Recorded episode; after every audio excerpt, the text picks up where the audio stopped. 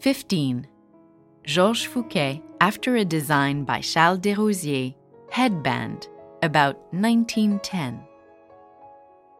In 1910, Georges Fouquet created this refined gold headband filled with gold wire ornament and pale blue plique à jour, or transparent enamel. He edged it with tiny diamonds and added large aquamarines at regular intervals.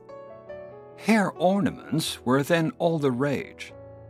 Although derived from earlier centuries' crowns, the new tiaras and headbands could be worn by any woman.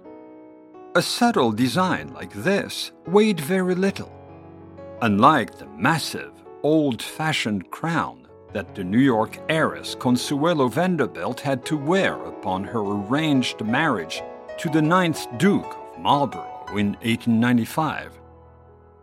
In recalling her impressive personal jewelry collection, Consuelo later wrote The jewels were beautiful indeed, but they never gave me any pleasure.